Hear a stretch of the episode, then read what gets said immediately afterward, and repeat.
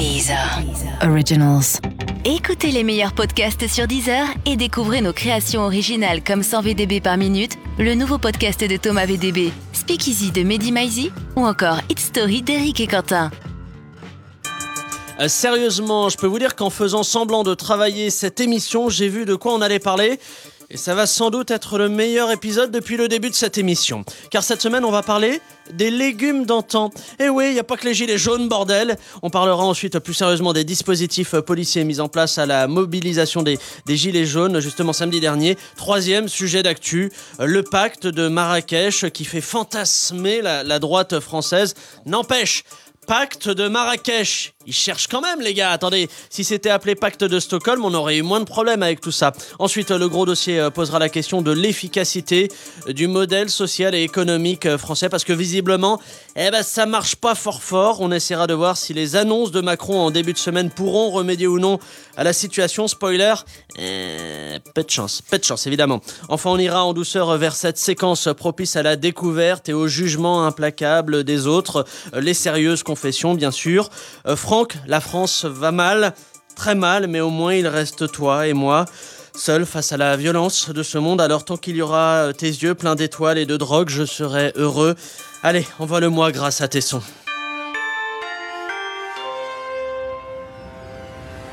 Sérieusement?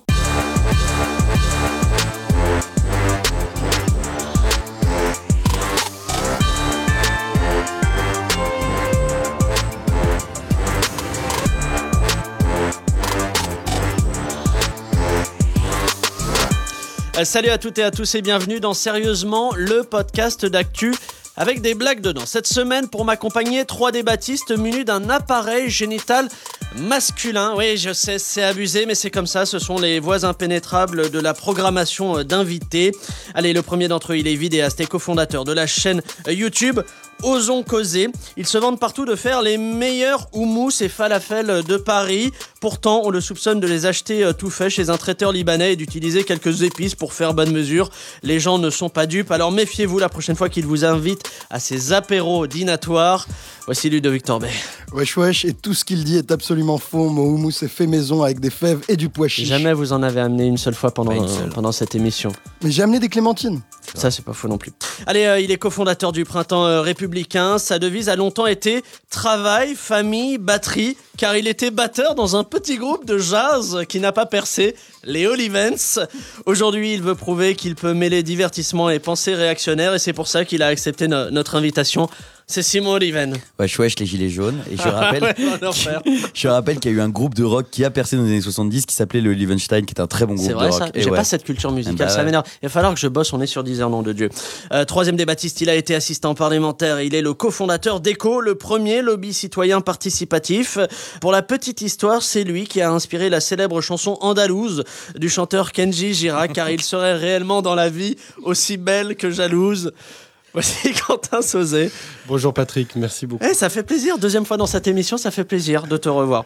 Euh, quant à moi, je suis Pablo Mira et comme le dirait Emmanuel Macron, j'ai entendu la colère des Français et cette colère, elle est légitime. C'est le fruit de 40 ans de... Chut, fais dodo, allez, dors, dors, petit peuple français. Parce qu'il murmure pendant son allocution, en fait, on ne comprend pas ce qu'il dit. Euh, L'actu, euh, c'est pas drôle euh, tous les jours, mais au moins, ça l'est chaque semaine grâce à la rubrique qui suit. U comme actu. Et pour commencer cette euh, revue d'actu en réaction contre l'overdose d'actu à base de gilets jaunes, eh ben j'ai décidé de vous offrir un débat 100% inintéressant sur le retour des légumes d'antan. Euh, ces légumes, moi je vous le dis, je, les aime bien, ils me font penser aux dents de Didier Deschamps. Ils existent, mais on ne les voit jamais. Euh, les fêtes approchent et, pour Noël, soyez innovants au lieu de décevoir vos proches avec des cadeaux, bah décevez-les aussi avec des, des légumes oubliés. Alors comment éplucher le panais? Faut-il ou non bouillir le rutabaga Qu'est-ce qu'un topinambour? Euh, Nous ne reculerons devant aucun sujet, rien ni personne ne pourra nous empêcher de poser les questions qui fâchent aujourd'hui. Alors ce retour des légumes d'antan, on est contre ou on est contre? Des avis d'experts s'il vous plaît, Ludo. Alors, moi j'ai toujours été dans la team des légumes d'antan. Parce qu'il faut savoir que les semences d'antan étaient mieux conservées, avaient une valeur Ah, nutritionnelle et une adéquation au terroir largement supérieure aux semences actuelles euh, construites par l'industrie agroalimentaire. Et je veux dire un, un truc de gauche à je dire. veux, je veux m'insurger contre le Conseil constitutionnel. Ça, c'est bien. Le Conseil constitutionnel a censuré très récemment certaines dispositions de la loi alimentation. Parmi ces dispositions censurées par le Conseil constitutionnel, il y en a une qui donnait la possibilité aux paysans de faire eux-mêmes leurs semences et les libérer de la contrainte des normes européennes. Donc, le Conseil constitutionnel, c'est-à-dire neuf sages élus par personne que personne ne connaît et qui nous coûtent très cher, on dit Jacques Adi a dit, pas de démocratie, Quentin. pas de légumes d'antan. C'est Quentin un et Simon. scandale. Quentin et Simon. Je vais réussir à être encore plus chiant que Ludo. Je voulais que ce Euh, soit inintéressant hein, comme débat. Voilà. Euh, on s'est battu sur cette question, justement sur la commercialisation des semences paysannes. Et euh, au niveau européen, en fait, c'est passé. hein. C'est passé l'année dernière. Donc on devrait avoir une transposition dans le droit français dans pas trop longtemps. Ah la vache, vous avez taffé. Alors, Simon, Simon, et après on arrête ce débat qui est vraiment Ludo, marrant, assez je- inutile. Ludo, je t'ai pas entendu euh, crier sur les neuf sages non élus du Conseil constitutionnel quand il consacrait le principe de fraternité, donc il faut être un peu constant dans ses Ah, principes d'une part. D'autre part, sur ces semences anciennes, j'ignorais. J'avoue que je ne connaissais pas très bien la question des semences, qui est une question que, pour laquelle j'ai beaucoup de difficultés, mais bref, ne rentrons pas là-dedans. Euh, je tiens juste à dire que le topinambour, c'est dégueulasse. Voilà. Ouais. Je crois que vous aviez une, oui, une alors recette je peux de donner panais. la recette de la purée de panais. Ouais, vous Qui plaît, allez-y. remplacera avantagement la purée de pommes de terre euh, Mhm. pour euh, vos dîners amicaux, qui sera un peu moins cher. On a 5 secondes. Donc mettez euh, beaucoup de lait et de beurre et faites tremper les panettes dedans et ça donnera presque un goût de pomme de terre et ça accompagnera délicieusement vos viandes magnifiquement achetées chez le boucher. C'est pas mal, mais je sens que ce sujet hyper positif ne vous inspire que moyennement, sauf Ludo, qui a toujours évidemment le, le gauchisme qui permet de tenir n'importe quel débat, techniquement. Je vous propose de revenir aux fondamentaux quand même du, du débat, de la polémique, la Les gilets Non, la violence. Euh, évidemment, la violence euh, policière, par exemple, à l'occasion de la journée de mobilisation des Gilets jaunes le, le 8 décembre dernier. Alors écoutez bien, d'un côté, on a le Figaro qui parle de la réussite du dispositif sécuritaire de samedi. De l'autre, on a Le Monde qui parle des dérapages policiers, notamment envers les, journalistes. Alors peut-on en déduire que l'un est lu euh, uniquement dans le 16e arrondissement et l'autre partout ailleurs? Alors attention, on parle de la violence des policiers, mais n'oublions pas qu'ils ont été aussi pris pour cible, les, policiers. Euh, des centaines de matraques notamment ont été violemment agressés par des crânes de manifestants. Et c'est d'autant plus inacceptable que c'est du matériel financé par nos impôts techniquement. Alors ce dispositif euh, policier, on on n'est pas convaincu, ou alors on achète et on en reveut pour l'acte 5. Les amis. Simon, Euh, moi, je trouve que le dispositif policier est impressionnant de faiblesse dans ce pays. C'est-à-dire qu'on a eu des scènes ces samedis se répéter, non pas de manifestations violentes, ça, je veux dire, le maintien de l'ordre des manifestations, ça a toujours été quelque chose de très compliqué, quelles que soient les manifs, ça c'est normal, on le sait, mais des scènes de pillage et d'émeutes qu'on a laissé faire. Il y a, l'Apple Store à Bordeaux, il y a des vidéos absolument hallucinantes qui circulent.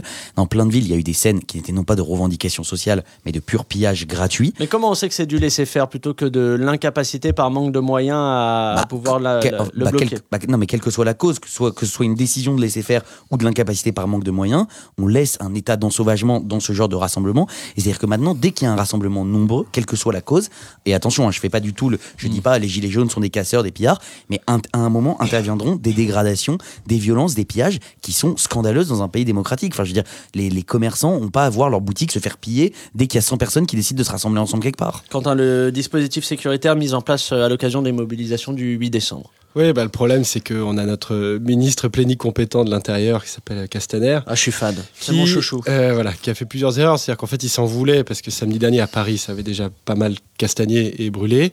Et donc, en fait, il a fait venir toutes les compagnies CRS disponibles sur Paris. Et ce qui s'est passé, c'est que du coup, ça a laissé euh, Les autres territoires. les autres territoires, les autres villes. Et c'est les, vraiment les maires. Il faut, faut voir à Saint-Etienne, à Montpellier, à Toulouse, à Bordeaux, où vraiment, en fait, il y avait juste pas assez de moyens. C'est-à-dire que vous pouvez pas envoyer à la castagne euh, quand vous avez un rapport de 1 à 10, 1 à 20, c'est impossible. Ça va forcément mal tourner.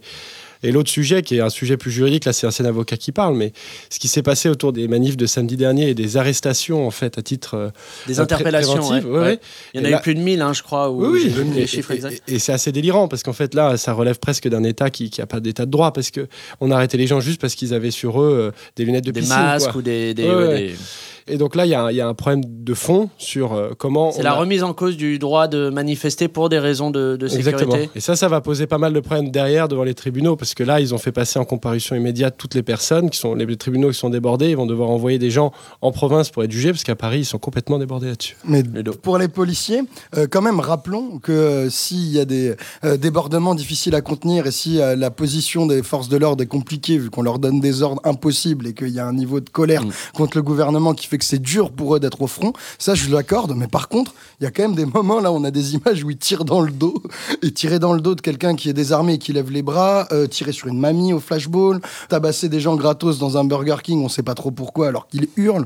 C'est bof, tu vois. Mais ça, Du pour le coup, si j'essaye de faire la part des choses, c'est des images qui remontent plutôt à la manif du 1er décembre. Non, Moins on sur pas celle- tirer dans le dos, pas tirer sur la mamie. Ça, c'est samedi. hein. ça, c'est samedi. Ça, samedi Non, sur Parce les que le champs. Burger King, c'était le, le Ouais, premier ou le, après, je comprends le, qu'il le- soit le jeune qui se fait tabasser par 8, euh, 8 CRS, c'était le 1er décembre aussi. Ouais. Quentin, et après on ferme. Ouais, le- non, mais t'as deux éléments. De toute façon, euh, derrière les CRS, derrière la police, t'as juste des, des humains, quoi. Et qu'à un moment donné, mis sous pression, euh, ayant peur, t'as forcément des conneries qui arrivent, euh, quels que soient les, les- les Non, dispositifs de contrôle. Et juste pour finir, il faut garder cette perle en tête, parce que on a quand même notre ministre de l'Intérieur qui a dit, en parlant de samedi, j'aborde cette journée avec angoisse et sérénité.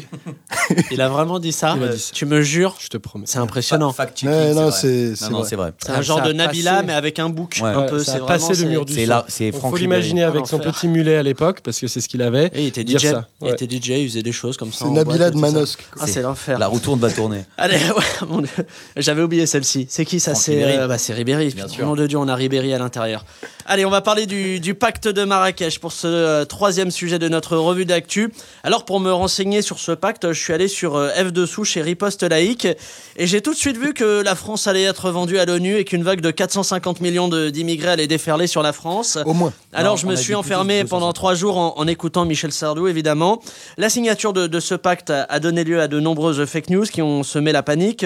Alors non, il faut le dire, cela ne revient pas à ouvrir les frontières ou abdiquer notre euh, souveraineté. Non, Enrique Iglesias ne va pas venir chez vous pour coucher avec euh, vos mamans, vos sœurs ou, ou vos épouses. Il ne touche jamais aux mamans.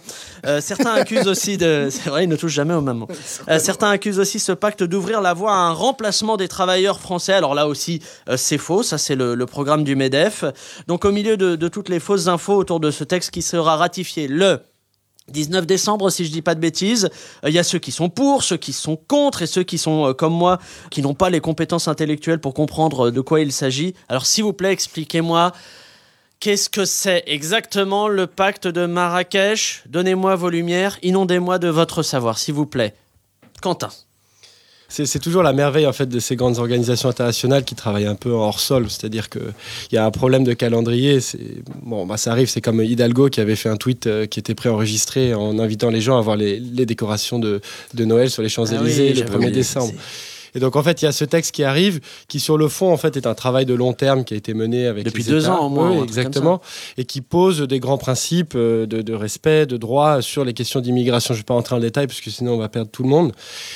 Ce qui pose euh, problème, selon moi, dans, dans ce traitement-là, c'est qu'en fait, on voit clairement que sur cette question, il y a des puissances étrangères qui utilisent Facebook euh, et qui ont relayé massivement cette fake news pour agiter au maximum euh, l'ensemble euh, des communautés sur Facebook. Je vois que tu, tu, tu frétilles en face de moi. Il y a Simon, il y a Simon qui est pas bien là. Il est agité à- par une puissance non, étrangère. bien sûr. La Russie C'est- qui commence à se réfugier Non, non, non, mais il faut, il faut, il faut juste ne pas oublier que euh, si tu as de l'argent aujourd'hui, comme l'ensemble de la mobilisation se fait sur Facebook, tu peux massivement et rapidement en fait, relayer beaucoup d'informations et oui. notamment des fausses auprès de gens très ciblés parce que tu vas cibler les gens qui sont mobilisés, qui suivent les différents groupes. Et donc, tu as un effet d'amplification euh, sur une fake news qui, pour moi, est. Donc est dans la perception redoutable. de ce traité-là, elle est biaisée euh, Ah bah, évidemment, à cause des, des fake news. Simon, Alors, alors calme-toi. Déjà, Moi, bah, je te sens, je te calme. sens Pas passionné, évidemment. Hein. Ça, je suis très calme. Ce que je veux dire sur le sujet.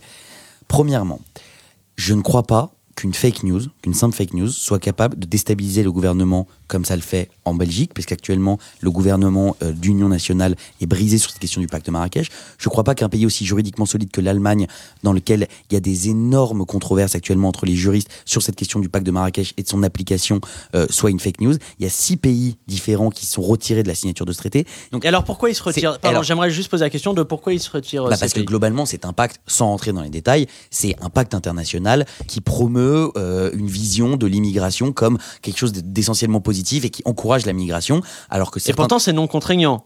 Alors justement, c'est ça toute la question. C'est que c'est pas vraiment non contraignant, c'est ce qu'on appelle de la soft law, c'est-à-dire c'est du droit mou, non directement contraignant, mais qui peut être utilisé dans le corpus.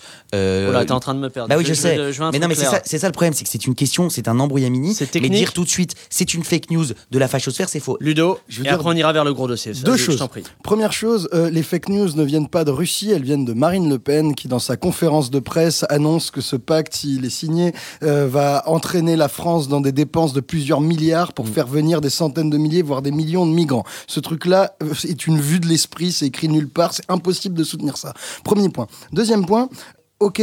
C'est de la soft law, on va rentrer dans le narratif de Simon, peut-être que ça peut rentrer dans les principes doctrinaires et donc finir par devenir du vrai droit au bout d'un moment. Peut-être. Mais là, en ce moment, l'immigration, c'est une compétence commune de l'Union européenne. Du coup, les, les textes de l'Union européenne organisent le- la manière dont chaque pays euh, euh, traite ses migrants de travail et ses migrants irréguliers.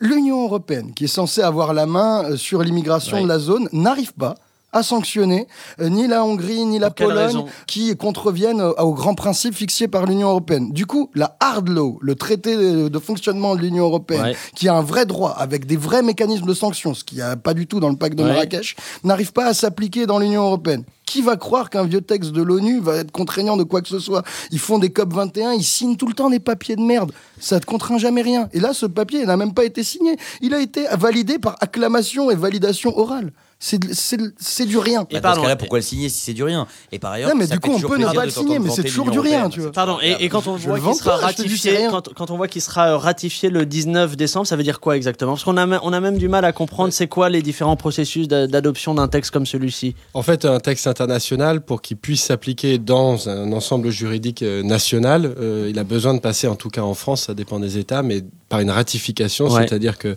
le Parlement, Assemblée nationale puis Sénat, doit valider en fait la transposition de ce texte. Ouais, La mais notre européen n'ira jamais. S'il vous plaît, vous plaît, on avance. euh, je sais, il y avait plein de choses intéressantes à dire sur le sujet, mais on a un, un très très beau gros dossier qui arrive. Sérieusement? Allez, on passe au, au gros dossier de la semaine. Le gros dossier. Marche toujours. Allez, un gros dossier intitulé euh, Est-ce la fin du modèle social et économique euh, français? Car on l'a vu avec euh, le mouvement des Gilets jaunes, les Français semblent remettre en cause ce, modèle. C'est pourquoi nous, d'ailleurs, sérieusement, on a mis à disposition de, de toutes et tous un répondeur où chacun est libre de nous dire ses doléances. On en écoute quelques-unes. Vous avez un nouveau message. Euh, bonjour, euh, c'est Simon du Vaucluse. Alors nous, c'est très simple, on veut la fin immédiate du CICE. Et surtout, on veut savoir ce que c'est. Voilà. Autrement, on va venir chercher Macron à l'Elysée parce que nous, on est des fadas. Message supprimé. Ouais, bonjour, c'est Jean-Luc de Tours. Euh, moi voilà ce que j'attends du président, c'est un vrai geste sur le prix du diesel, mais aussi sur celui des sandwichs triangle poulet crudité au paprika. Et les granolas. Et les paquets de granola aussi, ouais. Parce que ça coûte une fortune sur les aires d'autoroute. Et si ça change pas, bah on fait tout péter. Voilà.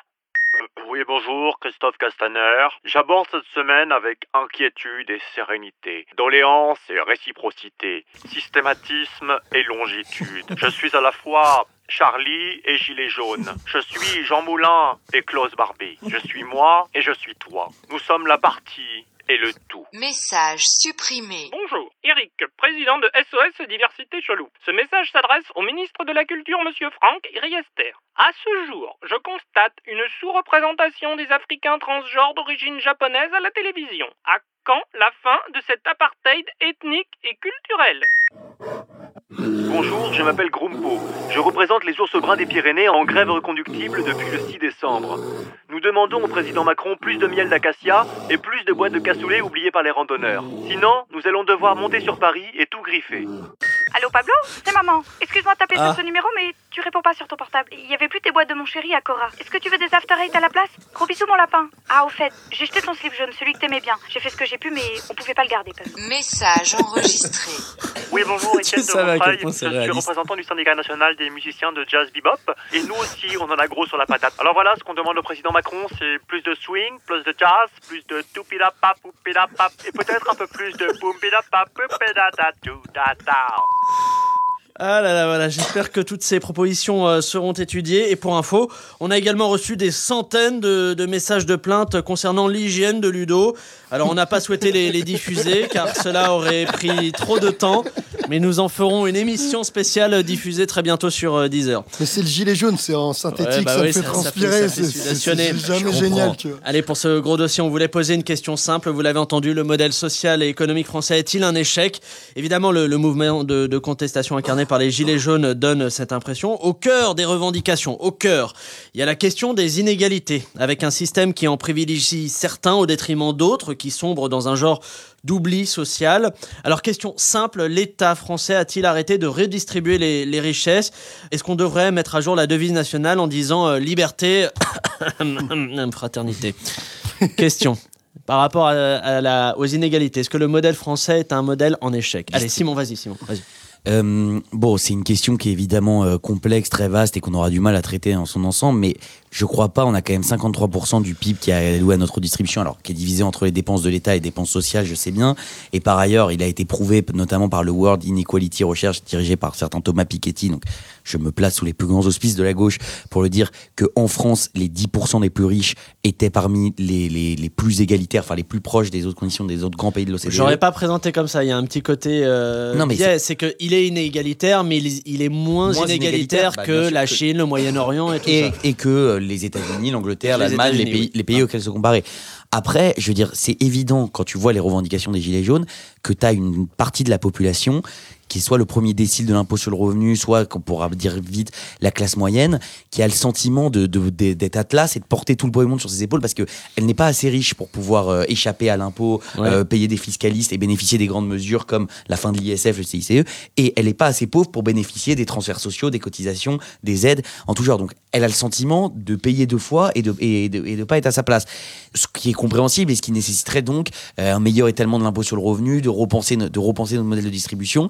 Mais en même temps, c'est un choix politique que la France a fait il y a des années, qui était de dire nous, nos très pauvres, nos chômeurs, auront des minima sociaux, on ne seront pas obligés de prendre des mini-jobs comme en Allemagne. D'avoir pas- un État qui est plus social voilà. qu'ailleurs. euh, Et je suis pas sûr que ce soit un mauvais choix parce que, je veux dire, ça fait, on, personne n'a envie de voir des chômeurs euh, prendre trois jobs, payer un euro de l'heure, ce genre de choses. Donc, c'est c'est pas un choix complètement arbitraire de la part de l'État, je crois. Ludo, est-ce qu'on a un modèle qui est fondamentalement inégalitaire dans ses, dans ses conséquences? Bah, comme l'a dit Simon, c'est vrai qu'avec euh, nos minima sociaux, euh, le RSA, le minimum vieillesse, euh, certaines allocations et un chômage assez large, on tempère la hausse des inégalités en contenant nos pauvres. Même s'il y en a trop, il y a trop de SDF, tout ça. Donc ça, c'est vrai dans notre modèle social. Par contre, il y a une évolution récente qui n'a pas arrêté de s'accentuer depuis bientôt 10-15 ans, qui est que les ultra-riches n'arrêtent pas de se gaver. Et ça, c'est d'abord le bouclier fiscal de Sarko. Ensuite, la réforme fiscale de, de François Hollande avec le CICE. Et ensuite, là, la réforme de Macron avec la suppression de l'ISF et la flat tax. Et ça, ça tend la justice sociale et la justice fiscale de notre modèle. Comment on peut justifier Comment est-ce qu'on peut faire comprendre à des gens ordinaires qui euh, bah, subissent la crise? Tu sais, euh, y a pas, enfin tu vois, tu sais très bien que le point d'indice des fonctionnaires ça n'a pas été revalorisé. Ouais. On sait très bien que l'échelle de nos salaires elle augmente très peu par rapport à l'inflation. Du coup, pour les gens du commun, eh ben les prix augmentent, mais pas leur fiche de paye. Du coup, pour eux, c'est de plus en plus dur. Et à côté. T'as des gens à qui on offre des dizaines de milliards d'euros est-ce chaque que c'est aussi simple que de dire, euh, de dire pour qu'il y ait moins de pauvres, il faudrait qu'il y ait moins de riches encore plus riches. C'est Est-ce que c'est aussi simple que C'est ça le, le compromis. Est-ce que c'est juste le deal qu'on a entre nous? Tu vois Est-ce que ce qui se passe en France, la manière dont on organise notre fiscalité et notre redistribution, elle, elle tient? Est-ce que notre contrat social tient? Et là, moi, j'ai le sentiment qu'il y a une espèce d'éviction des 1% les plus riches du pacte social. Ils se font la malle, ils s'en battent les couilles, ils arrêtent de contribuer, ils, ils optimisent. Là, avec la flat tax, il y a des gens qui. Est-ce qu'on peut juste réexpliquer ce que c'est la flat tax et le, fait, de que plus la avoir de... taxation sur le, le- tous les revenus du capital, donc sur tous les dividendes, Ouais. on les plafonne à 30%. Donc du Ouais. coup, tous ceux qui avaient des tranches d'impôt C'est sur le revenu où ils payaient euh, 45%, donc c'était progressif, eux maintenant ils vont payer que 30%, du coup c'est un effet d'aubaine de malade. Et il y a des gens qui sont des grands banquiers, des gens qui ont des actions, qui sont participants de fonds d'investissement, qui décident, comme ils ont vu qu'il y avait la flat tax, ils se disent bon bah pendant deux ans je me paye pas, j'attends que la mesure soit valable et comme ça je, me, je mets tous mes revenus à ce moment-là et j'empoche la différence d'impôt et je me mets bien. Ça, ça va pas. Tu vois. Quentin, sur le, le modèle social français Ouais, t'as as un problème de fond majeur. hein. C'est- la mondialisation dans laquelle on a plongé est malheureusement dominée par le modèle anglo-saxon qui est beaucoup plus inégalitaire Ouais. que euh, notre histoire, notre culture, la façon dont on a construit enfin, l'État français à la sortie de la Seconde Guerre mondiale. Est-ce que c'est ce qu'on appelle le modèle néolibéral ou ça n'a pas de sens de l'étiqueter comme ça? C'est c'est plus compliqué que ça. C'est juste qu'il y a une espèce de consensus qui s'est plutôt fait au niveau mondial entre les élites euh, économiques, politiques, etc., sans réel débat démocratique sur ces règles du jeu qui sont profondément inspirées par le modèle anglo-saxon, qui repose sur essentiellement la liberté et pas trop l'égalité. La liberté d'entreprendre. Là, on est dans une culture un peu plus égalitariste et c'est là que ça. ça- Donc la fracture, elle se joue là. C'est-à-dire que le problème de fond, c'est qu'il y a cette schizophrénie. C'est-à-dire qu'on est très content de certains éléments de la mondialisation. On a tous un iPhone dans la poche, euh, on a envie de voyager à l'étranger, etc. Et en même temps, il y a des conséquences qui vont avec ça qu'on a du mal à accepter. Il y a ensuite, euh, pour bien refléter la culture française, il y a- faut se rappeler qu'en 68, quand il y a eu le Grenelle, les discussions sur les écarts de salaire, c'était les syndicats défendaient 1 à 5 Ouais. et le patronat 1 à 8. Et aujourd'hui, on est sur des écarts de 1 à 3 000, 4 000, 5 000. Donc il faut comprendre, faut comprendre que voilà, il- ça s'est profondément accéléré. Maintenant, et là je sais que c'est pas très à la mode de dire ça, on a un modèle en France qui est encore extrêmement redistributif, Ouais. euh, qui lutte contre ça, avec une difficulté que vous avez tous les deux bien mis en lumière, c'est-à-dire que la grosse frustration aujourd'hui, c'est qu'en fait, vous avez deux catégories de personnes. D'accord? Vous avez les gens qui sont mobiles et les gens qui sont immobiles. Ouais.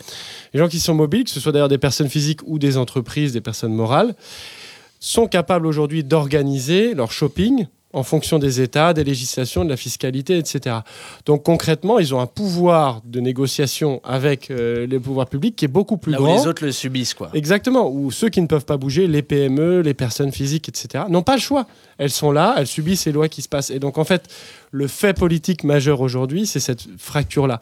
C'est pas, moi, je pense pas que ce soit périphérique, etc. C'est pas territorial, c'est un truc de. Non, c'est mobile, mobilité. immobile. C'est juste que tu subis. Mais ça peut aller de pair, les, les mobiles Évidemment. pouvant être euh, dans les grandes métropoles Ah bah euh, si, aussi. oui, y a- ça va. ça- ça oui, mais t'as plein de gens qui sont dans les grandes métropoles qui sont pas mobiles. Oui, j'entends. j'entends. Ouais. Il y avait un autre point sur lequel euh, je voulais avoir euh, vo- votre point de vue, c'est sur la capacité de, de, de l'État français à aujourd'hui réduire ces inégalités. Est-ce que, selon vous, il est capable de changer la donne avec la pression notamment de la BCE, la concurrence fiscale européenne, la pression des marchés financiers c'est le propos de certains universitaires intellectuels, genre Emmanuel Todd, de dire ça n'a plus de sens de réclamer quelque chose à l'État français dans la mesure où il a plus de marge de manœuvre. Simon. Alors, je, suis complètement d'accord avec ce que Todd, euh, avec ce que tu rappelles de Todd. Je pense qu'il a raison. Je trouve qu'on a un rapport complètement schizophrénique à l'État. C'est qu'on a déshabillé l'État tout en lui demandant d'en faire toujours plus.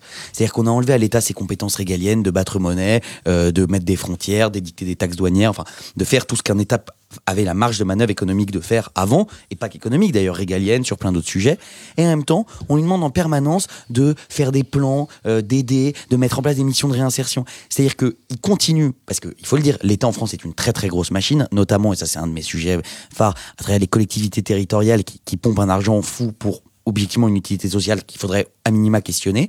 Donc, l'État continue à peser énormément euh, physiquement, tout en n'ayant plus les moyens, des moyens d'action nécessaires. Donc les gens se sentent complètement trahis. Ils disent non seulement ce truc coûte très très cher, pour ça qu'il qu'il monte, que montent des révoltes de C'est l'impôt. un problème de souveraineté au fait qu'il y a au fond? Bah, énorme. La souveraineté monétaire? Je- J'en sais C'est rien. un, mais c'est un problème de souveraineté et de d'efficacité. C'est-à-dire que l'État, on vote pour ses représentants, donc on a besoin qu'ils soient capables de faire Qu'ils ce qu'ils qu'ils disent qu'ils vont qu'ils aient faire, le pouvoir, qu'ils aient le quoi, moyen. qu'ils aient- Voilà, exactement. Vas-y, Quentin, je t'en prie. Ouais, non, sur, après, la, on avance, ouais, sur, la question monétaire, il y a Ludo qui a très envie de parler. Bah, il a quelque faire chose à dire, ouais, mais on est. Sur, la question monétaire, en fait, le problème, c'est qu'on s'est mis euh, dans un ensemble avec- qui partage la même monnaie avec des États qui se ressemblent pas du tout et qui n'ont pas du tout les mêmes modèles économiques. Donc ça pose des grosses difficultés là. Quand tu as un modèle économique français qui repose sur une croissance démographique et de la consommation Ouais. intérieure, un peu d'exportation, et qu'en face de toi, de l'autre côté du Rhin, tu as un, un État qui fonde toute sa croissance et son développement sur de l'exportation, c'est sûr qu'au bout d'un moment, tu vas pas avoir les mêmes visées en termes de monnaie. Donc il y a un problème de souveraineté, mais je veux rappeler que à un moment donné, si l'État se saisit de, de ce problème, et comme je l'espère qu'ils vont le faire sur la question de la loi euh, de taxation sur les GAFA, Ouais. euh, on peut quand même à un moment donné montrer l'exemple, aller de l'avant. Tu vois Il y a ça- une marge de manœuvre. Oui, oui, oui. dire, faut- Non, non, mais il de faut pas croire, qu'on est dépossédé de tout. Non, non, non, loin de là. Ludo, si tu peux faire très court, même si t'as pas pu Ok, t'exprimer bah, en tout rapide, tu as raison, on a un modèle euh, économique centré sur la demande intérieure. Du coup, il y a déjà une piste pour euh, réduire les inégalités et remettre un peu de justice, c'est de faire un plan d'investissement qui ait des chances d'être euh, consommé en- à l'intérieur de notre pays. Par exemple, si on fait un grand plan de rénovation thermique, si on met des milliards Mmh. dans plein de dépenses du quotidien et qu'on les donne à des entreprises françaises et à des salariés français, c'est non délocalisable le bâtiment, Ouais. c'est non, dé- il y a plein de trucs non délocalisables. Et du coup, là, ça va remonter notre demande intérieure, donc réduire notre chômage, augmenter notre consommation, et tout ira mieux. Première piste. Et deuxième piste, c'est quand même vrai qu'il y a un méga problème avec l'Union européenne, notamment pour tout ce qui est régulation de l'évasion fiscale et, de, et du contrôle de mobilité des capitaux, parce que dans les traités actuels, euh, ce n'est pas possible de mettre quoi que ce soit comme barrière à la régulation des capitaux. Et donc, c'est vrai que si on veut taxer les GAFA, on va voir comment la bataille juridique se, se mène, mais c'est vrai que si on veut affronter le grand shopping international des multinationales et des particuliers qui peuvent choisir où ils domicilient quoi pour euh, ne pas payer des Généralement, impôts. c'est l'Irlande. hein. Ouais, ou, le, ou les Pays-Bas, ou le Luxembourg, hein, tu vois. et, et si on veut lutter là-dessus, il va falloir être ferme et être déterminé par rapport à l'Union européenne. Et c'est pas le, ni le gouvernement Macron, ni beaucoup d'alternatives qui vont le faire. Alors la, la crise actuelle a, a mis en évidence la, la France euh, qui souffre. C'est pourquoi euh, j'ai décidé de relayer le message poignant du- d'une association. On écoute. Ils sont pointés du doigt, discriminés, menacés, Patrick balkanisés. Les Français les plus aisés souffrent et leurs conditions s'améliorent de moins en moins vite. Leurs quartiers sont saccagés, leurs voitures sont détériorées et même si elles sont assurées, il faut remplir des formulaires et ça c'est très compliqué. Heureusement, la Fondation Macron pour les très très riches est là, grâce à vos dons. Un euro ce n'est rien pour vous et pour eux encore moins. Mais multiplié par 67 millions, on peut commencer à les aider. Non, c'est adorable, mais là je suis charrette, je m'en sors plus avec tout cet argent à défiscaliser. Euh, Les Seychelles, les îles Caïmans, mais, mais comment choisir? Avez-vous songé au Luxembourg? Hum, pas bête. Eh oui, la Fondation Macron, c'est aussi une assistance fiscale téléphonique de jour comme de nuit. En fait, tant que je vous ai. Je suis ballonné à cause du champagne, vous avez pas un truc? Alors pourquoi ne pas faire d'une pierre deux coups? La Fondation Macron vous offre les conseils d'un gastro-entérologue domicilié au Luxembourg. Nous ne pouvons pas tous devenir riches, mais ensemble, aidons les très très riches à devenir très très très riches. Euh, bon, c'est peut-être pas le, timing idéal pour ce courageux appel au don, mais moi je le soutiens de tout mon compte euh, offshore. Alors il y a, quelques semaines, euh, ici même, je crois d'ailleurs que vous étiez là, Ludo, avant le début de la mobilisation des Gilets jaunes, on se posait la, question de la crise, de la démocratie, notamment avec le phénomène de l'absentéisme. Alors la crise des Gilets jaunes, c'est une crise économique et sociale, mais c'est aussi un révélateur d'une crise de la démocratie ou d'une crise de la représentativité. Pourquoi, selon vous, les deux autres là ne m'écoutent pas Ludo et Simon, vous, vous ne m'écoutez pas quand je parle. Pardon, monsieur le professeur. C'est terrible. Crise de la démocratie, crise de la représentativité. Ce sera la dernière question intéressante euh, d'ici la fin de l'année. Après, il n'y en a plus. Faut pas abuser des bonnes choses. Quentin, je sais que c'est un sujet qui vous parle. Exactement, je vois que tu fais parler le petit Fayot en premier, donc je vais le faire. Non, mais parce que vous êtes à deux émissions, il y a encore de la politesse, du respect. Les autres, ils ont 20 épisodes derrière eux, ils en ont plus rien à foutre. Simon, il arrive en détente, débardeur, il est habillé comme un, un gangster mexicain. Ça n'a plus de sens. Allez, Quentin, je t'en prie. Non, euh, il y a des révélateurs qui sont très inquiétants. Le premier, c'est quand même que quand tu as plus un seul député sur 577 qui peut aller sur un barrage ou, ou à la rencontre des Gilets jaunes sans se faire expulser, euh, ça te montre la fracture qu'il y a, en fait, le déficit total de confiance Ouais. vis-à-vis du système de représentation, d'ailleurs plutôt national que local. C'est-à-dire que les maires s'en sortent un peu Ils mieux. ont encore un euh, peu une dans cette légitimité. euh, un peu mieux. Et en fait, c'est une défiance hein, qui a fait que grandir.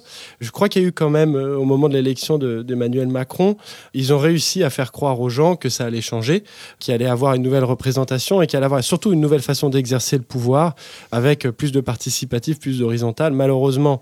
Du euh, vertical et du technocratique. Malheureusement, c'est évidemment voilà le, le logiciel d'Emmanuel Macron, c'est au contraire de penser que si Hollande n'a pas réussi en fait, c'est avant tout parce qu'il n'avait pas assez de pouvoir et qu'il n'est pas allé assez vite. Ce qui est en fait une erreur fondamentale, ce qui explique pourquoi on en est là aujourd'hui.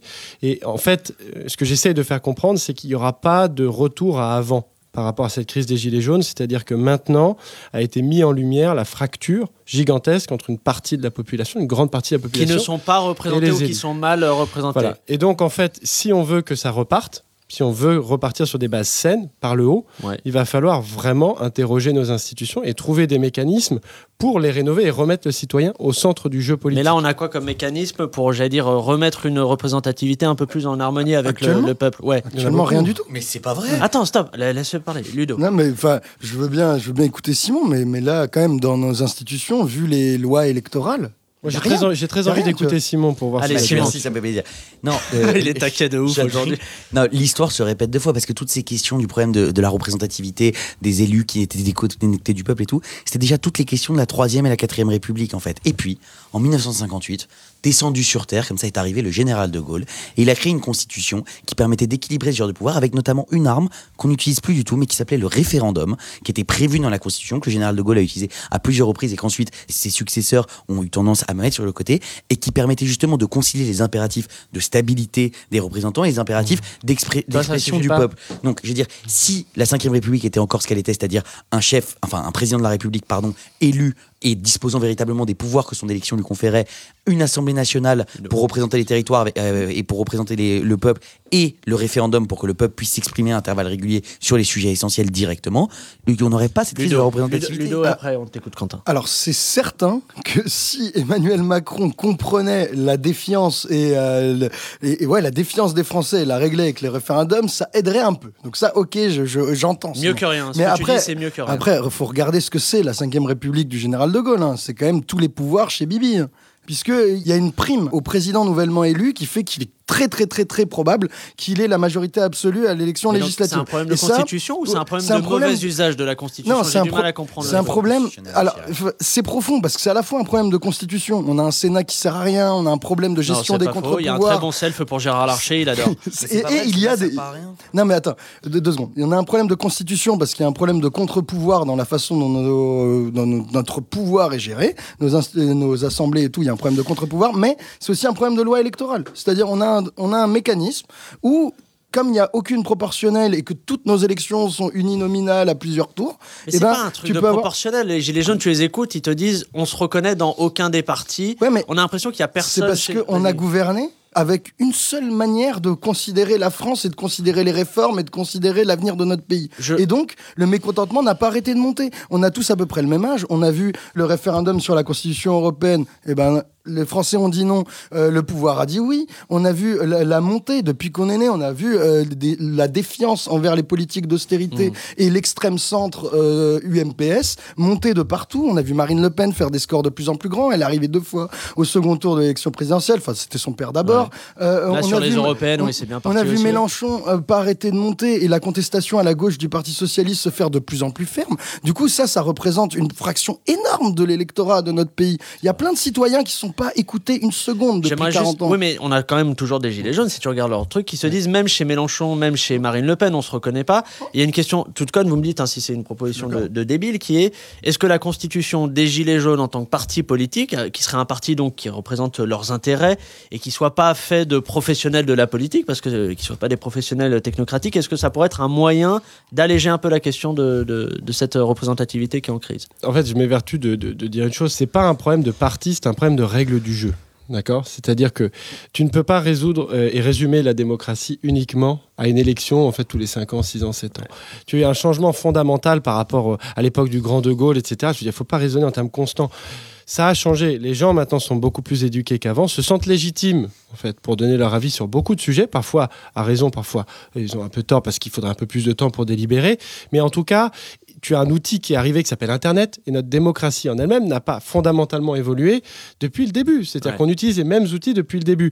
Donc, ce qui est important, c'est que le référendum, c'est un outil qui, malheureusement, aujourd'hui, est dévoyé puisque quand tu le manipules, il se transforme toujours en pour ou contre le gouvernement en place. Parce que tu n'as pas. Oui, mais le référendum, c'est avant tout une question posée sur un sujet donné, pas pour ou contre le gouvernement.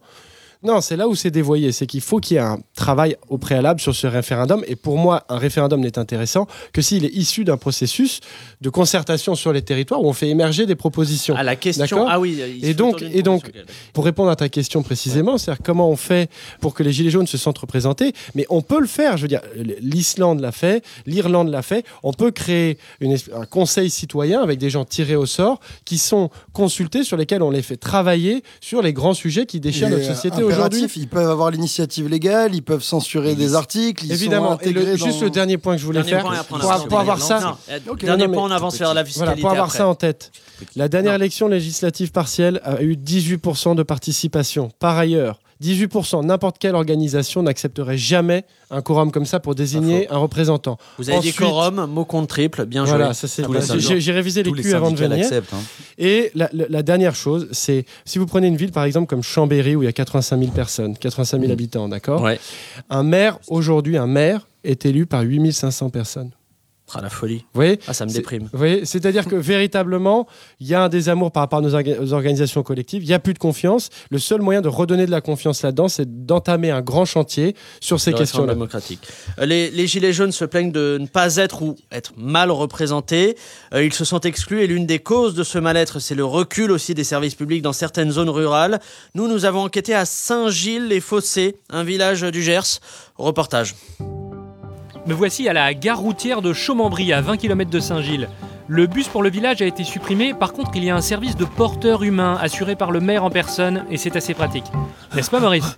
On est presque arrivé, monsieur. Dites, comment se portent les services publics chez vous? Les quoi? Euh, Vous savez ces endroits qui aident les Français, euh, la police par exemple. Ah, le shérif! À cette heure-ci, il doit être avec ma femme, ou alors avec celle d'un autre. Vous tolérez ce genre de pratique Non, pas vraiment, mais il nous protège contre les cavaliers de l'apocalypse. C'est un groupe de motards qui viennent nous piller notre essence et notre électricité. Par contre, on a le monsieur qui apporte le courrier une fois par an à Noël. Et puis on a un super hôpital à 500 km. Je suis curieux de voir comment nos impôts permettent aux ruraux de se soigner. Amenez-moi là-bas, mon fier Maurice. Allez hop hop hop hop hop Voilà, on est arrivé. Ça fera 5 euros. Ah, Maurice Maurice, vous m'entendez? Mon fidèle destrier vient de décéder. Les aléas du métier. Après une très longue marche de plus de 50 mètres, je pousse enfin les portes de l'hôpital. David, dans cet hôpital, vous êtes chirurgien, infirmier, DRH, homme de ménage et patient. Pouvez-vous nous en dire plus sur vos conditions de travail? Les conditions sont, sont pas optimales, non?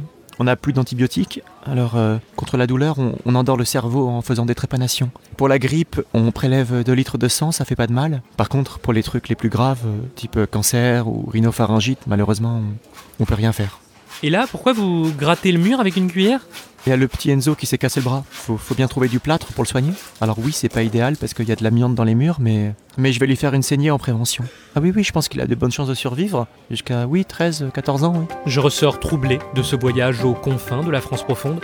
Je prie du fond du cœur pour que cette situation dramatique reste circonscrite à ces endroits excentrés où les gens normaux ne passent jamais ou pour les vacances. Ah, les reportages en grande ruralité, rien de tel pour booster le, marché immobilier des grandes villes. Euh, Cette crise au- autour des Gilets jaunes a, débuté autour d'un enjeu qui est d'ailleurs toujours au cœur de leurs revendications, euh, c'est la fiscalité. Alors, on a l'impression euh, d'avoir un, maximum d'impôts et de moins en moins de, de services publics. En termes de deal, ça semble assez pourri. Alors, est-ce que c'est une réalité, ce constat? Et si oui, comment on en est arrivé là? Et là, je donnerai la, la parole à la personne qui paye le plus d'impôts autour de cette table. C'est Quentin, avec un joli taux de 33% d'imposition sur, euh, Ah, deuxième des sur ses revenus. Il faut, il faut absolument faire la transparence. Et ma question de derrière, c'est autour de cette table. derrière- Pablo, tu peux commencer. Oui, c'est pas faux. Euh, non, c'est derrière. Est-ce que les Français ont quand même un, un rapport aussi paradoxal euh, à l'impôt? Parce que ceux qui ont l'air de dire en ce moment qu'on en paye trop côté Gilets jaunes sont parfois des personnes qui ne payent pas notamment d'impôts sur le revenu, qui aimeraient en payer pour des raisons de, de, de, j'allais dire de décence, des- aussi d'image de soi. Voilà, je voulais vous entendre sur cette question de la fiscalité, s'il vous plaît. Oui, alors juste un petit rappel, moi j'ai beaucoup travaillé en Afrique subsaharienne et le grand malheur dans ces États-là en général, c'est l'incapacité à appréhender l'impôt justement. C'est à lever l'impôt pour les États, pour financer des services publics, des infrastructures, etc.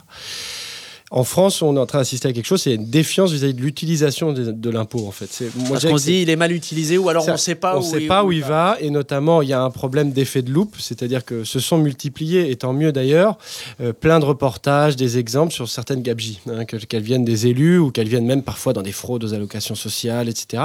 Et ce qui rend les gens fous en fait. C'est-à-dire que effectivement, si tu vois que ça et qu'on ne te fait pas d'éducation à la structure générale de l'utilisation des impôts, eh ben tu, effectivement, tu es scandalisé, tu n'as plus envie d'en payer.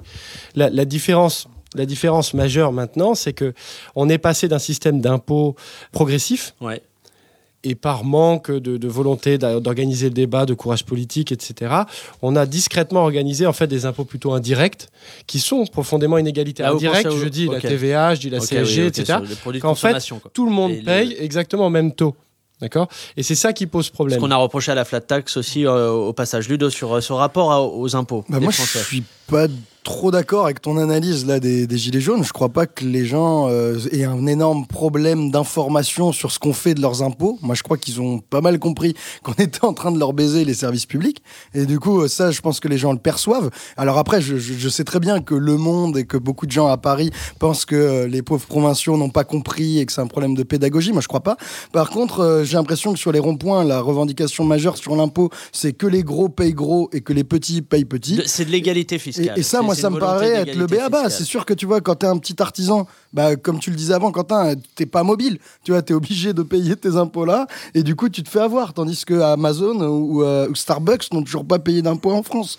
Et du coup, mo- moi, j'ai l'impression que c'est là où ça se joue. Alors après, c'est sûr, il y a une défiance envers Tu les vu, tu as élus. vu la une du Times qui, dit, qui montrait que Kanté avait payé plus d'impôts que. Starbucks. Mais ça, ce pitch est magnifique. Amazon, Ouais. Et Starbucks réunis. Simon, sur, Alors, sur ce sujet-là, vraiment ce rapport sur la, de sur le la, de culture française vis-à-vis Bah, de l'impôt. Il y a quand même un truc déjà que je trouve génial, et Ludo va pas être content, mais c'est que que la grande révolte sociale de ces dernières années soit arrivée d'une question de l'impôt, c'est-à-dire de l'angle mort de toutes les politiques de gauche, parce que Benoît Hamon et Jean-Luc Mélenchon. Voilà, bon, euh, tu je Attends, laisse-le que- finir. Oui, hein, oui, parce que grave, même moi, je je vois pas Mais trop. l'angle mort de toutes Bah les oui. moi, je vois politiques pas de gauche, parce c'est chelou. bah. Parce que Hamon, il a un peu pensé la fiscalité, Bah mais non, vas-y, je t'en bah, prie. évi- bah non, c'est que globalement, la révolte fiscale, et d'ailleurs on l'a vu au début du mouvement des Gilets jaunes, la plupart de la gauche institutionnelle et organisée n'a pas su appréhender le mouvement parce que pour eux, la révolte fiscale, c'est le poujadisme, c'est la droite. Et c'est vrai que les gens qui gueulent euh, on paye trop d'impôts, c'est pas tellement un ethos de gauche, on va pas se mentir. Mais bon, c'était juste une petite parenthèse pour me moquer Eh, un peu de je- il- émission riche il y a en du mots mot. Ça commence C'est par. Rutabaga. hein, Tu nous as. T'as t'as employé un mot que j'aime beaucoup qui est la défiance. C'est vrai qu'on vit, et c'est pas moi qui le dis, c'est les économistes Zil- et Zilberberg, dans euh, une société de défiance. C'est-à-dire que les gens en ont marre de payer. Pourquoi? Parce qu'ils ont le sentiment qu'ils payent toujours plus que d'autres. Voilà, les petits payent plus que les gros alors que les gros devraient payer. Et on va pas se mentir, dans le cas des gilets jaunes, il y a aussi beaucoup de on paye alors qu'il y a des assistés. Et quand on dit assistés, il faut comprendre de quoi on parle. Généralement, c'est des assistés à la peau basanée dans leur discours. Il y a des assistés qui touchent les allocs. C'est toute la haine de l'impôt aujourd'hui. Il y a ça qui est derrière cette société de la défiance. Donc ce qu'il faut, Est-ce c'est que c'est parce qu'on a perdu le- un peu cette idée de, de bien commun, euh, un peu, mais c'est un truc vraiment culturel. Je voudrais avoir votre avis là-dessus et très court parce qu'après on doit avancer. Je suis désolé. C'est terrible d'avoir aussi peu de temps. Bon, juste euh, sur la question de la défiance à l'impôt et quand même la, la nécessité d'é- d'éducation, tu vois, il y a quelque chose qui, moi, me semble juste normal, qu'on devrait faire depuis longtemps, c'est juste d'afficher le prix des services publics. C'est-à-dire que. Ça, le monde le fait en ce Non, moment. non, mais le monde. Et non, les non, non, mais Macron. au Non, quotidien. à un truc public, Non, non, je pense qu'au quotidien, Hein tu vois, au quotidien, quand tu bénéficies d'un service public, il faudrait savoir combien ça a coûté de le générer. Moi, moi, moi, je, moi, je pense que si, il faut reprendre conscience aussi des coûts des différentes prestations. Pourquoi? Parce que comme ça, tu, tu peux euh, voir concrètement où va ton argent et notamment interpeller les gens sur le fait que que les gens pensent que le problème avec l'impôt, c'est qu'ils savent pas où il va? Moi, j'ai genre, mais cette intuition, Ah je l'ai au niveau zéro. Non, pour le hein. coup, Tu pour vois, le moi, je coup pense de la taxe sur le carburant, pardon, pour le coup de la taxe sur le, le carburant, les gens disaient ça. Ils disaient la taxe sur la, la comment ça s'appelle la TICPE. Ouais. On, on- ils disaient, on sait pas où ça va Bah, partir ces raison, 7 parce que milliards la- concrètement. Ludo, Bah, Ludo, raison. me fais pas dire ce que j'ai pas dit. Je dis pas que c'est le seul problème. Je te dis que ça fait partie d'un package, notamment, j'ai parlé déjà de la mobilité, non mobilité, mais c'est un ensemble qui, je pense qu'il faut reprendre à bras le corps cette question en fait du consentement à l'impôt, parce que sinon, ce qui se passe, c'est qu'une société se délite, c'est-à-dire que on organise la faillite après. Donc, toi, euh, tu penses que tu réduis la défiance par l'information, Bah, c'est le seul Moi, pour levier. moi, par mais la justice. Juste, non, non, mais Faut que le j'ai parlé, compromis soit juste. j'ai parlé de problèmes de justice et notamment hein. Les deux sont avec l'évolution d'un ouais, ouais, impôt indirect et impôt direct, et notamment le fait que les gens ont le sentiment de payer au même taux que les gros. Ce qui pose un problème. J'ai vraiment ex- j'ai travaillé en, en cabinet euh, d'avocat Oh, le mec se la pète de ouf. Voilà, je suis désolé de le mettre, mais je peux vous dire 33% de taux marginal. voilà, je peux vous dire, je peux vous dire que très concrètement aujourd'hui, en fait, si tu veux organiser le fait de ne pas payer d'impôts en personne morale ou physique, etc., le système juridique, qu'il soit français ou européen, si tu es bien accompagné, le, permet. Il faut avoir les moyens aussi de- d'avoir. euh, Oui, mais d'accord, mais les gens qui veulent faire ça le font. Bon, vous étiez en train de dire des choses qui semblaient intéressantes, mais est-ce que ce serait pas le moment d'apprendre en, en s'amusant? This is the quiz. C'est notre quiz. Répondez au quiz. Allez, euh, pour ce quiz, nous avons voyagé à travers l'espace et le temps pour chercher les impôts les plus improbables. On va vous donner trois propositions et, et vous devrez deviner quelle taxe existe pour de vrai. Allez, c'est parti. On ne regarde pas mes réponses, s'il vous plaît. En France, l'État a réussi à placer une taxe sur le bénévolat, les numéros surtaxés, les vêtements bleu, blanc, rouge. Je vous écoute. Quentin Euh, les numéros surtaxés. La même. Numéro surtaxé. C'était les numéros surtaxés. Ils récoltent 9,5% des bénéfices. Taxer les surtaxes, fallait y penser. L'État l'a fait. Malinx, le lynx, comme on dit dans le jargon. En Estonie, quel impôt touche les fermiers? L'impôt sur le champ du coq, la taxe sur l'accent de la campagne, la taxe sur les flatulences bovines. C'est parti. J'espère que c'est les flatulences bovines. J'espère que c'est le chant du coq, car c'est en France qu'il y a le chant du coq. Ouais, les flatulences bovines. Ouais, flatulence bovine, euh, qui rejette beaucoup de méthane dans l'atmosphère. C'est hein. vrai, ils font payer Donc c'est oui, une bien taxe sûr, méthane, Bien sûr, quoi. bien sûr, bien Voilà, sûr. va vivre en Estonie. Ludo, tu seras super bien là-bas. Allez, 18e siècle, Pierre le Grand introduisit une taxe pour améliorer le physique des Russes. De quoi s'agissait-il? A. Une taxe sur la barbe, car il détestait les poils.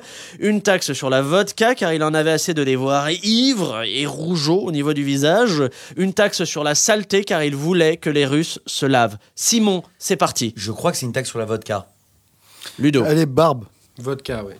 C'était la taxe sur la barbe. Et voilà. Il détestait toutes sortes de pilosités faciales. On est tous foutus. Et il On est serait barbus. très très malheureux aujourd'hui, notamment autour de cette table, car même les conseillers bancaires se permettent d'être mal rasés. Une En 75 après Jésus-Christ, l'empereur Vespasien, le bien nommé, recourt à une véritable innovation dans le domaine fiscal, laquelle? A. Une taxe sur le zozotement, B. Une taxe sur l'urine, C. Une taxe sur les ongles longs. L'urine. L'urine. Alors attendez, Simon, Quentin, vous étiez au courant ou pas? Vous le saviez ou Les- pas? C'est les Vespasiennes. les c'est là Vespasiennes. Tu sais que les toilettes publiques s'appellent les Vespasiennes. Les mecs ont eu une culture à Ah, base. ça, de- chapeau. Je suis taxi 10 ans dans Paris, monsieur. Ah, vous êtes très fort. Euh, quels travailleurs sont plus taxés que les autres dans l'Utah? Cet état des États-Unis. Les organisateurs de combats d'animaux, les pilotes de monster trucks, ces monstrueux véhicules tout-terrain, les travailleurs nus. Je vous écoute. Le combat d'animaux. Monster. Euh, nu. Monster Oh là là Ludo Il se rattrape, nom de Dieu Les travailleurs nus, l'Utah étant connu comme porno. la vallée du sexe, effectivement, en Oh raison de On l'importance. voit les différents champs de connaissances. aidé Ludo et il y a d'autres pratiques. C'est dingue Il est fort. Euh, 16e siècle, la France et l'Angleterre instaurent un impôt sur un produit de beauté. Lequel? Le savon qui enlève la crasse, le parfum qui sent la rose, le peigne qui permet d'avoir une frange. Parfum. Parfum aussi. Ouais, ouais, parfum. La réponse c'était le savon.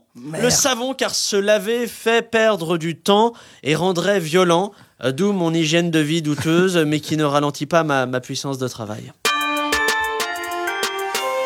Sérieusement? On est extrêmement en retard, mais on peut pas se permettre de passer à côté de, de ce moment qui nous permet de faire euh, connaissance avec le jardin secret, avec cette part d'ombre qui se trouve dans le cœur de nos débattistes. C'est l'heure des sérieuses confessions. Moi, j'ai fait pipi dans la piscine. Je sais pas ce que ça veut dire être Charlie. Bon bah euh, voilà, j'aime l'ananas sur ma pizza. Parfois la nuit je rêve de Mathieu Alterman. Je suis ton père Euh, rappel du classement de cette séquence. Euh, premier du classement, non, on va commencer par euh, la troisième personne. Anaïs Delcroix, euh, la semaine dernière, qui est à rentrer dans le classement avec euh, une anecdote, comme quoi elle avait toujours des draps One Direction chez elle, alors que la personne est évidemment majeure et titulaire d'un emploi.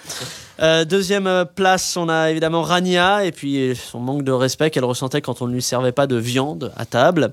Et puis, premier du classement, notre Ludo, qui a tué une dizaine de bébés chats avec une bêche, accompagné de son cousin quand il était plus jeune. Ça Sous la demande de ma grand-mère voilà, paysanne, voilà, c'est important voilà, à préciser. J'allais préciser, il y a de la ruralité derrière. Sinon, c'est de la diffamation. Il y a du terroir. Mais Il y a du terroir. Stop. Je suis un paysan. On a assez peu de temps. Je vous demanderai d'être très court sur, sur, sur ces confessions. Simon, pour commencer. J'ai déjà fait un rêve érotique avec une personne qui est dans la salle. Ah la vache. Ah la vache. C'est l'heure du qui. Ah non. Et non. Tout à fait l'heure Ah du non. qui. J'ai- Je dis pas qui, mais j'ai déjà fait Bon, rêve érotique. euh, c'est très la compliqué parce que est-ce qu'on a envie de savoir et en même temps on n'a pas envie de pas envie de savoir. savoir, vraiment, Quentin il a envie pas de envie de savoir, Sarah on a envie de savoir ou pas? Sarah qui cale les invités. Tu sais qui c'est? C'est Franck ou pas? Je n'en dis pas plus. Essaye. Ah la vache. On a grave envie de savoir. Mais- Ah non, ouais, Moi, pouvez- je suis prêt à voir. la Vous vérité. pouvez pas me forcer à révéler, mais. Est-ce que la personne juste a un pénis ou a un vagin? Non, je réponds pas à cette question. C'est bon, on sait. C'était un rêve qui était dans lequel il y avait beaucoup d'érotisme, genre beaucoup. Il y avait, c'était une partouze, on va pas se mentir. Et il se trouve que j'ai le souvenir que dans cette partouze, il y avait une personne qui était ici. Peut-être on a deviné euh, la personne. Ludo, très court. Mais c'est pas mal, hein C'est pas mal Alors, est-ce que vous connaissez le viandox? Ouais, c'est une sauce, hein, c'est ça qu'on met sur de la viande, c'est ça, non Non, non, c'est une espèce de jus d'os broyé que j'adore. Vous savez qu'il y a encore des bars à Paris qui servent du viandox vin blanc Oh la vache. C'est-à-dire qu'ils te mettent une lichette de vin blanc dans un bouillon de viandox. Et donc le lien Et ça, avec la, la précieux. confession Mais c'est- j'adore ça. Oh non, c'est pas, c'est trop faible. La, Ouais, personne te dit qu'il, la personne te dit qu'il a fantasmé sur un Mais technicien mec, du spectacle. je- c'est- pas mon hobby de massacrer des bébés chats. du coup, la- la- la- laisse-moi Non, le bébé chat, le je bébé chat, tu t'es- Là, Là, tu- je pense que tu ferais pas mal de vues hein, sur ta chaîne YouTube si tu mettais ça. Ah non, mais je- Ah, je- j'offre tout à 10 heures. Du moment qu'il précise que c'est dans un contexte paysan et avec injonction de ma grand-mère et à 7 ans. Quentin. Là, il y, a du- il y avait un peu de Ouais, level. là, j'ai une confession. euh, j'ai j'ai été Simon un moment, euh, puisque j'ai appris très récemment euh, par ma mère qu'en maternelle, j'ai participé à une ratonnade. Euh, ma mère, a- cette- ma mère, a- ma mère été convoquée. Ma mère a été convoquée Bonjour. à l'école maternelle, puisque avec un autre groupe d'enfants, nous avons euh, passé à tabac le petit Michel, euh, élève portugais de, de- de l'école maternelle. Ah. On est sur un crime racial. On est sur, on est quelque chose Un qui délire n'est pas- racial. On est sur quelque pas- chose qui on n'est dit toujours une pas on dit une brandade. Voilà. quelque chose qui n'est toujours pas prescrit. hein, donc je, voudrais vraiment que, ça reste euh, évidemment très privé. Mais est-ce que vraiment le, la violence a été motivée pour un- une raison ethnique Pour non, une non, raison ça, de. Ça, j'en- ça, j'en sais C'était rien. strictement social. C'était juste C'était purement visuel. La personne avait un visage assez disgracieux. C'est pas mal, c'était prometteur, mais finalement. Non. Non, non, non, finalement. Quentin, euh, Simon, je vais réfléchir à cette anecdote. Elle est pas inintéressante. Elle pourrait rentrer Non, la semaine prochaine dans le classement. Elle pourrait. gagner les autres. Elle pourrait. Elle pourrait. Allez, on avance. On avance. On avance vers la fin de cette émission, surtout parce que sérieusement, euh, c'est terminé pour aujourd'hui. Merci de nous avoir écoutés euh, jusqu'au bout. On se donne rendez-vous euh, mercredi prochain pour un nouvel épisode de Sérieusement. En attendant, ne vous prenez pas trop au sérieux. Allez, salut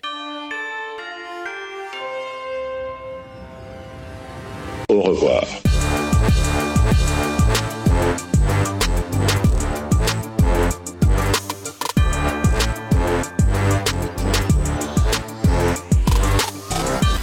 Essayez Deezer Premium gratuitement pendant 30 jours et écoutez votre musique sans interruption. Puis 9,99€ par mois sans engagement, voire conditions sur Deezer.com. Deezer. Originals.